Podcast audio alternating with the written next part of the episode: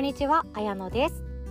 ウェルビーイングな今日はあなたから始まります。自分を生きる、やりたいことをやる人生を心地よく楽に味わいたい方のために、ウェルビーでヘルシーに生きるヒントを一日一つお届けしております。ウェルビーパートナーのあなたは今日はいかがお過ごしでしょうか。私はですね、このポッドキャストチャンネルを一度でも聞いてくださった方のことをウェルビーパートナーの仲間と思って呼ばせていただいております。で、今日はですね、それでもやりたいが人生を救うっていうお話です。あなたの中でそれでもやりたいってありますか？いやいやないよって思ってる方もいらっしゃるかもしれないんですけど、意外と身近にあります。そしてその存在に気づいていくと、あ、私ってそういう人なんだねとか、私ってこういう思い持ってるんだねっていう、いろんな思い、そして自分の探求につながっていきますので、ぜひとも今日のお話を踏み台にしてあなたの毎日に生かしていただけたらなと思っております。それでもやりたいが人生を救うっていう中身ですね。それでもやりたいっていうことって大きく分けてふたつあると思ってるんですよ。えひとつめは、私これ成し遂げたいって決意する瞬間、決断する瞬間とか、自分の人生をあこれを選ぶと大きく変わるよなっていう大きな瞬間かなと思います。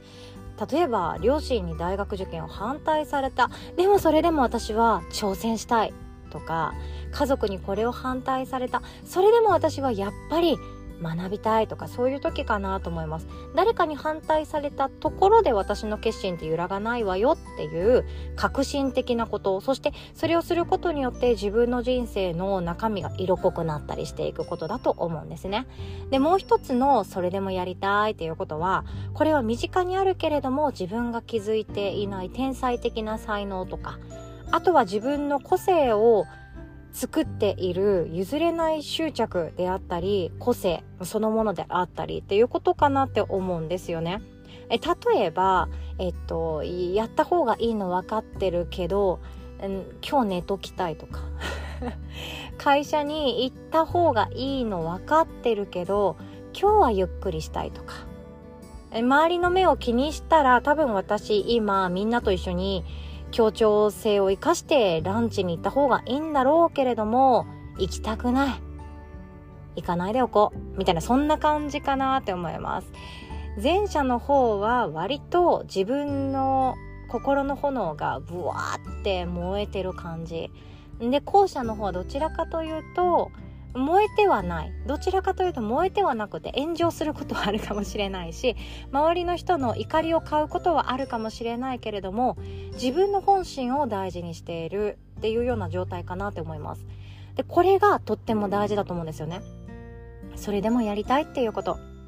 これは特に私ってやりたいことないんだよねって不安に思ってる方とか、私って何者なんだろう、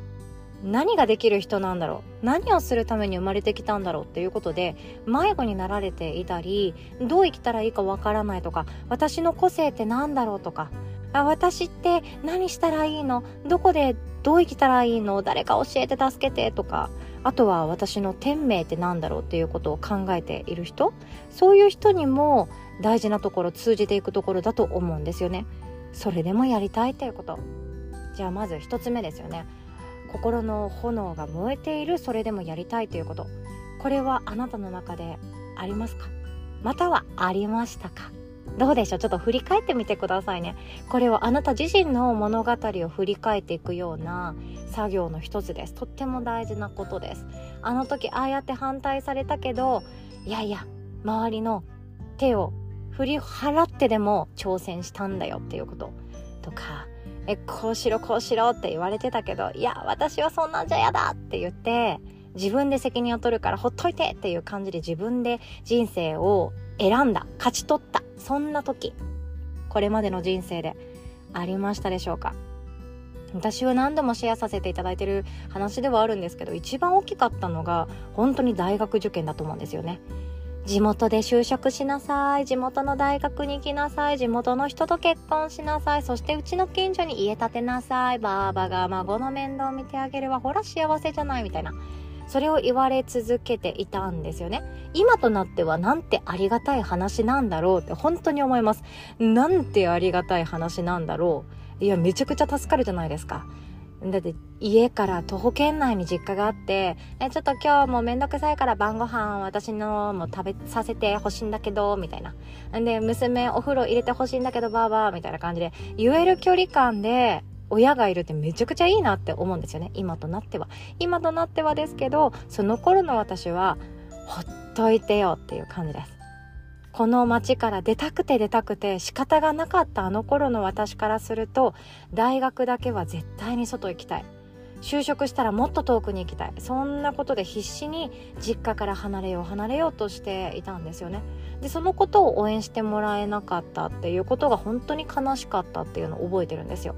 こんなに勉強しようと頑張ってる私をなぜ応援してくれないのうちの両親みたいな、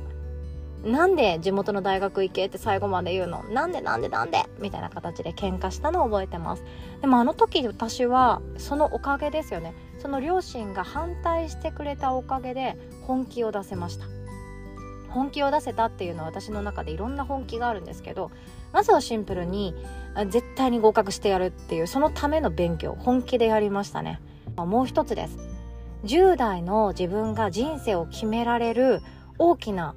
瞬間、その決断をするときに親の意見を振り払って無視して喧嘩して自分はこっちだこっち行きたいっていう風に言うときって、もし落ちたときとか受かったっていうときもどっちにしても自分で責任を取るっていう決断をする、そこに本気で向かわせていただいたなって思うんですよ。だって親の言う通りに地元で大学行ってそのまま就職したらみたいな、ああそうだねって言ってそのまま何も考えずにのらりくらりっていたら、そこまで本気で自分の人生を考えるっていうことをじゅう代でしなかったと思うんですよ。そこまで本気で私は自分の人生を勝ち取りたいんだって思わせてもらう瞬間なかったんですよね。あそこまでないと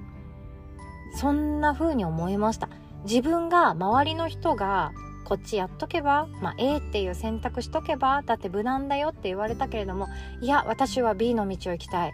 誰にも応援されなくっても全ての人に反対されたとしても私は B っていう選択をしたい、つまりここから出たい、この街から出たいっていうことを必死になる時、えこれが私の最後のチャンスだって思いながらしがみつこうとした時っていうのは、自分で人生私こうやって選ぶんだ、でそこから先は自分で選んだ人生だから、何か嫌なことがあったりなんかやっぱ実家に帰りたいなって思った時に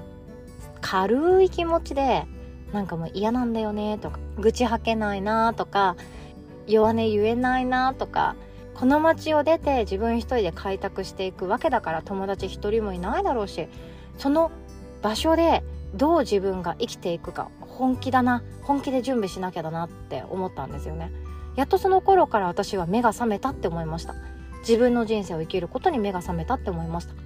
なのであなた自身が周りの人に反対されたけど振り切って勝ち取った権利とか、誰にも応援されなかったけど私はこうやりたい、こうやってみたい、こんな人生歩んでみたいって本気で本気で努力して頑張って周りの人を説得できたり説得できなかったから、もう無視しますって言ってごめんなさい無視しますって言って、それでも自分のこうありたいを勝ち取った時、多分不安もあったと思うけどすごく生きてる実感があったと思うんですよね。なのでそれでもやりたいっていうのは生きてる実感そのまんまを自分で味わえる瞬間だとも思うんですよ。でそしてもう一つですね、後者の方、二つ目のそれでもやりたいっていうことは、周りの人がこっちを選んでいたとしても、いや私今日だるいからいいやとか、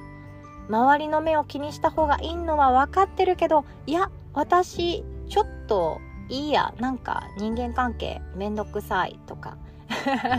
怒りをぶちまけない方がいいのは分かってるけど、いや正直イライラするよねっていう、なんかいやぶっちゃけ悲しいよねっていう、そのネガティブな感情っていうのを素直に自分で感じ取るっていうことだったりもすると思うんですよね。えそれでも湧き上がる、それでも出てくる、それでもこっちの方が選びたいっていうこと、これって自分を生きるに直結していくって思いますし、これこそがマインドフルネスだと思うんですよね。私たちってそれでもやりたいって思いながら強くたくましく生きる人生に憧れを持つと思うんですよ。だってほとんどの映画やドラマや漫画もなんかいろんなストレスっていうものを主人公が持ちながらも、それを反発して仲間を増やして勇気を持って前に進むから感情移入したり、私も頑張るって励まされたりするんですよね。だから映画ってドーパミンうわーって出るし、漫画って何度でも読み返したくなります。でもその全然そっち方面じゃない、それでもやりたいっていう感情、みんな真面目に言ってるけど、いや私今日寝たいわーとか、私だったらよく言うのが、生理ふつかめは家でゆっくりしておきたいんだよね、今日 ピーティーエー の集まりあるの知ってるけどとか、え今日みんなでなんかランチパーティーするらしいし、行った方が多分楽しいの分かってるけど乗り気じゃないからやめとくわっていう、そんな感じですよね。自分の心とか腹の内側に気づいてあげる、それがそれでもやりたいだと思うんですよ。みんなやってるけど私やりたくないとか、みんなはこう思ってるけど私は違うって思うとか、本当はやりたくない、本当は楽しくない、本当はいい気持ちしない、てか居心地悪いとか、そんな感情ですよね。えそれでも湧いてくるその感情にフォーカスしてあげるっていうこと、これはとってもウェルビーでマインドフルネスなやり方にはなっていくんですけど、自分の命を救います。自分の心って自分にしかわからないって、本当そんな当たり前のことではあるんですけども、自分さえ知っておけば変わることってあるんですよ。自分さえ自分の本音を知っておけば、守れることとか維持できることとか、明日も頑張ろうかなって思ったりとか、まあいっかって流せることとかってあると思うんですよね。そのくらいでいいんですよ。周りの人とか家族とか大親友って呼べる特別な友達とかに分かってもらえなくってもいいんですよ。分かってもらえなくってもいいし、私はあなたの味方だよなんて言ってもらえなくってもよくって、それでもそんな周りの人がいないと幸せになれないので、そんなこと実はなくって、自分が自分に寄り添ってあげる、自分が自分の全ての感情を受け取ってあげる、そして自分で感情を選んでいるということに気づいて、自分でこれからどうしていきたいかっていうものを選び、そして行動につなげていく。それだけで自分の人生って救われていくんだと思っております。ということで今日はそれでもやりたいが人生を救うっていうお話でございました。また機会ある時にあなたのこれでもやりたいっていう経験についてシェアしていただけたらなと思っております。本当に本当にいつもありがとうございます。ということで今日もお互い自分の一日は自分で作っていきましょう。あなたからウェルビーが始まります。おしまい。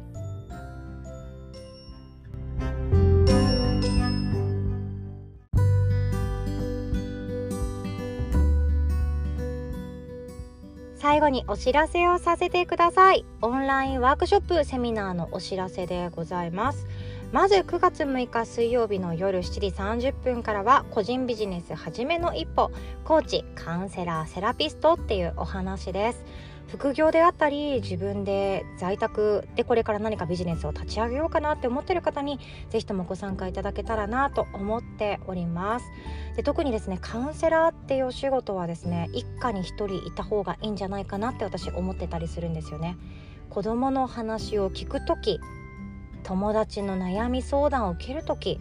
これってカウンセラーのスキルめちゃくちゃ大事なんですね。っていうところもありますので、自分のために、自分の人間関係のために、そして誰かのために、近い存在のために使っていただきたい技でもあるかなと思います。そしてくがつじゅうごにち金曜日のじゅうくじさんじゅっぷんからは、脱 エスエヌエス したい集客苦手な方へ、自分迷子さんのためのスモールビジネススタート講座となっております。こちらは私一人での開催なんですけれども、どちらかというとこれからポッドキャストチャンネルを始めたいなとか、声を使って発信してみたいなっていう方に来ていただけたらなって思っております。私自身はですね、インスタグラムもフェイスブックもツイッターも見るのも疲れるし、発信するのもちょっと苦手意識があるタイプなんですよね。そして苦手な人とはできる限り関わりたくないっていう頑固な思いがある中で発信活動を始めました。そして私の中でポッドキャストっていうのは、私の人生を救ってくれたもう素晴らしいツールであり、私と同じように昔の私と同じようにビビりで、うん、本当にビビリで相思相愛の価値観の合う人とつながれたらいいなって思っている方にはぜひとも使っていただきたいツールの一つでございますので、ご興味ある方ぜひともご参加ください。そしてくがつじゅうくにち火曜日の朝くじスタートです。こちらはですね、睡眠の専門家ねむちゃんによる特別開催快眠セミナーでございます。心地よく眠り思いのままの毎日を作りたい方に来ていただけたらなと思います。で、睡眠の力ってすごいです。どれだけ起きてる時間で頑張ったとしても、いい睡眠をいいタイミングで、そしてそのスキルですよね、睡眠のスキルとかそれを知った状態で眠った方が夢が叶いやすい、思いのままの人生を手に入れるっていうことの近道になっていくそうなんですよね。私も一緒に学んでいこうと思っておりますので、私は生徒代表として参加させていただきたいなと考えております。そしてくがつにじゅうはちにち木曜日の朝くじからですね、新しい講座です。自分が愛おしくなるマインドフルネスライフの作り方ということで、私がナビゲーター講師として開催させていただきます。こちらは無料でございます。で、マインドフルネスを使って自分が愛おしくなる、そして自分のことを大事に思える、誰かがいなくても何かがなくても私自身は満たされている、そんな毎日の作り方っていうヒントを提供させていただけたらなと思います。特にこのような方が対象です。未来のことを考えると不安で辛くて苦しいっていう方、過去への後悔が消えなくっていつも同じところで行ったり来たり考え事している方、自分から生まれる負の感情をコントロールできない方、イライラっていう感情に左右されている方、自分を生きている心地がしない方、悩み続けている毎日から卒業したい方、これは全て昔の私自身なんですけれども、ぜひともここから一歩抜け出してみたいなっていう方に参加していただけたらなと思います。マインドフルネスは激動の変化の時代を心地よく自分とつながったまま安心して自分を生きたい方の必須アイテムとなっております。なお当日リアルタイムでご参加された方だけへのプレゼントなんですけれども、何でもウェルカムな質疑応答タイム、そして今日から安心な自己共感ワークのやり方、そしてみっつめはですね、子どもと円満マインドフルネス会話術をプレゼントさせていただきたいなと考えております。そしてこちらもぜひご参加いただけたら嬉しいです。くがつさんじゅうにち土曜日朝くじスタートです。あなたのやりたい仕事を見つけるワークです。仕事の師はお仕事の師、使える師ではなくて志の師です。あなたの心から志したいもの、それを見つけていくワークっていうものを一緒にさせていただきたいと思っています。あなたのやりたい仕事、志のある思いのこもった仕事、これはですね、意外と自分だけでは見つからないことがあるんですね。っていうのも、自分がもうすでにそのやり方とか考え方を知っていたら、そのやりたい仕事で大成功を収めて最高私って言ってる状態だと思うんですよ。やりたい仕事っていうものが、もし今やりたくない仕事をされているのであればなおさらですし、自分のやりたいがわからない方にも来ていただきたいなって思っているんですよね。やりたい仕事がある人生って本当に心地いいです。自分が好きなこと、自分が私これやりたいっていう思いをまず知っているっていうこと、理解しているっていうこと、そして私これやりたいっていう思いに寄り添いながら、思ったこととやっている行動が一貫していること、一致していること、それって自分を大切にするっていうことの一つなんですね。ご興味ある方はぜひとも参加していただけたらなと思います。詳細はこの音声の概要欄の ユーアールエル リンクからタップして進んでいただけますと幸いです。お会いできるのを本当に本当に楽しみにしております。ではまた、おしまい。